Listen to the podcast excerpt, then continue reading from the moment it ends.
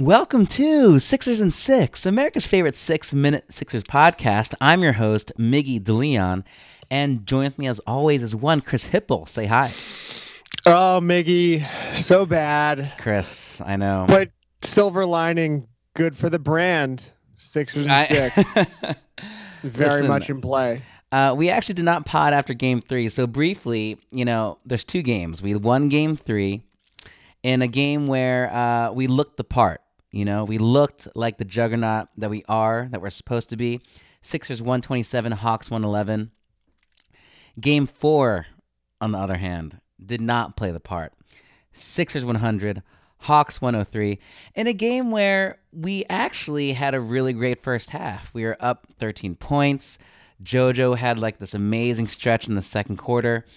And, uh, you know, guys like Toby and... Um, Uh, Seth were like doing their thing, keeping us afloat, but in the end, it was uh, a little bit of fool's gold. Uh, we just didn't have the energy. They were out hustling us, and give it to the Hawks, right?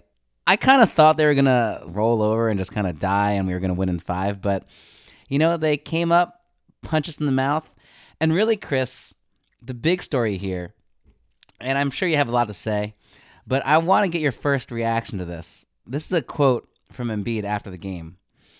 I just didn't have the lift. I thought I got fouled. Usually I would go up, and especially for a bucket like that, try to dunk it, you know, try to get fouled and get an and one. But I just said, to not be able to jump for obvious reasons, it's tough. Chris, that is, of course, a quote from JoJo uh, in reference to that missed layup he had with nine seconds left to take the lead. Uh, what are your thoughts? What do you think when you hear that quote? For obvious reasons, yeah. I mean, it's like he has a meniscus situation or something. Like, I, I don't, I, I stand by what I said. He's fucking hurt, and it's not getting better. It's not going to get better. It's just going to keep getting worse, and that's just our reality that we're living in. That's where we're at. I think he's cool with it. I think the team is cool with it. Tony Stark walking into battle. Um, mm. Yeah. Mm. I mean, the thing is that uh, if this is going to be a a sign of things to come, you know, he had seventeen points, four for twenty from the field, zero for twelve in the second half. Chris, what'd you see? Tell me. Talk to me. Talk to the people. This was a massively blown opportunity. You know, when you look at, like you said, it's not as if, okay, we're in Atlanta and they just shot just lights out. What can we do? Oh, well, we lost. It will be fine. Uh, this was a, a lack of hustle. It was a lack of intensity. It was all the stuff that we're really good at. Uh, regarding Joel specifically, you know, zero for twelve in the second half. The thing is, he's out there. He's not himself. The problem is that he is out there acting like Kobe, mm. uh, trying to shoot his way out of it. Doc, with some pretty clear quotes after the game talking about Embiid, he said, you know, we stopped passing. Mm. We were back to hero basketball. Mm. Uh, it was ugly, and nobody else really had a chance to save us. And I will just also say this. Two years ago, the Sixers were up two one to the Raptors. Uh-oh. Mm-hmm. What happened at the end of that? Did something in a, happen? In a game... In a game where, you know, that that game four where the Sixers should have put the series away and gone up three one, Embiid comes out with a sore knee. He has an awful night. He has eleven points on two for seven shooting. And I just, it feels that way right now. I guess I'm I'm deeply in my feelings right now. I wasn't expecting this. Wow, you're you're in your bag, as they yeah. say.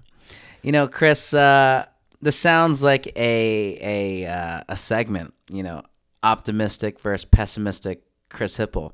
It sounds like you're a little pessimistic right now. Yeah. Where do you see the Sixers for the next game? I mean, are they going to make some adjustments? Do you think his knee is just degrading right in front of us and this is just going to be the new JoJo? Like, like what, what, what's, where's your head at? I mean, we could talk about all of the possible adjustments and things that could happen, but I guess ultimately it only really comes down to Embiid. Like, that's really the does. whole that's the whole conversation. Is that's is he it. okay? Is he going to be the way he was uh, in Game Four? I don't know. I mean, we could throw some blame pizza around. All right. Well, you know, in terms of, I can, I'm going to like put these two segments together. Blame pizza for me goes to Joel Embiid's fucking meniscus, right? Uh-huh. It clearly showed. Possibly a factor. It clearly showed. Last the, pod, we talked about how it was not a factor. oh for twelve, right? And the nature of the meniscus, um, you know, I'm not sure if it goes up or down or what, but he looked he looked like okay the first half. You know, I was like just rewatching some highlights and things like that. He moved well defensively. He was uh, out there guarding Trey that one possession. He grabbed twenty-one rebounds. Uh, he did. It wasn't like he was limping around, and he was jumping and doing things. It's just that I think maybe he just got tired in the second half. And yeah, it looked like it looked like classic fatigue. I'm truly optimistic, actually, about his health, if I'm being completely frank. But I am definitely blaming that fucking meniscus of his. Chris, we are at the Shake Milton Minute. Shake, shake, shake. I got to throw some other slices of blame pizza okay. at Ben Simmons. Uh, mm. Ben's second half. Three points on one field goal attempt, one rebound, and two assists. Not this is enough. This is the Sixers' problem in a nutshell. We have three guys who are getting paid max salaries, but only one of them is, seems capable of winning a playoff game. Blame pizza towards Doc Rivers. I don't understand why, you know, we kept feeding the ball to Joel. I don't have a problem with the final play call that the layup missed, um, but, you know, oh for twelve feels like a problem. Hmm. Sixers in, what would you say? You already know, Chris. Sixers and six. Yeah, that feels about right.